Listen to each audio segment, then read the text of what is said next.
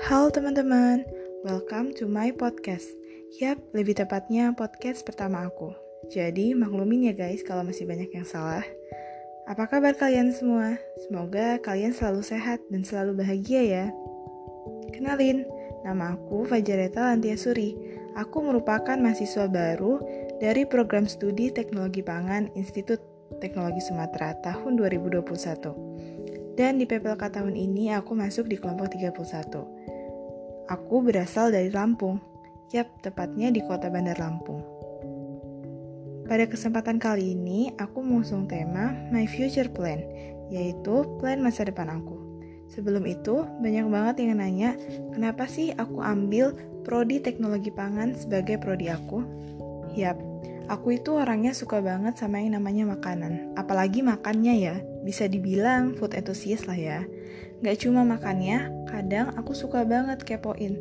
Apa sih bahan dan gimana sih cara bikin makanan yang aku makan itu? Hahaha. Makanya, gak jarang banyak yang bilang mahasiswa tekpang itu kerjaannya masak-masak dan makan-makan ya. Eits, gak gitu juga dong. Nih, aku kasih tahu prospek kerja dari jurusan teknologi pangan. Yang pertama, kita bisa jadi penganalisis kontrol kualitas, ahli teknik pertanian, peneliti dan ahli tekpang, ahli diet dan nutrisi. Dan masih banyak lagi profesinya. Ngomongin soal my future plan, aku pasti banyak goals-goals.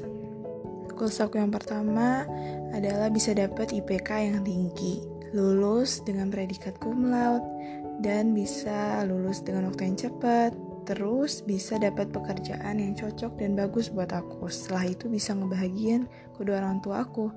Ya, untuk mencapai semua goals itu aku tahu pasti nggak bakal mudah dan harus banyak perjuangan. Aku harus lebih semangat, lebih giat, lebih rajin, dan lebih konsisten lagi untuk mau terus belajar. Intinya, nggak ada usaha yang mengkhianati hasil. Gak nyangka udah di penghujung podcast ini. Entah masih ada yang dengerin atau enggak, intinya aku mau bilang semangat buat kita semua mahasiswa yang berjuang di ITERA ataupun universitas lainnya. Aku yakin kita semua bisa meraih goals-goals kita dan memiliki masa depan yang cerah. Makasih ya udah dengerin podcast aku.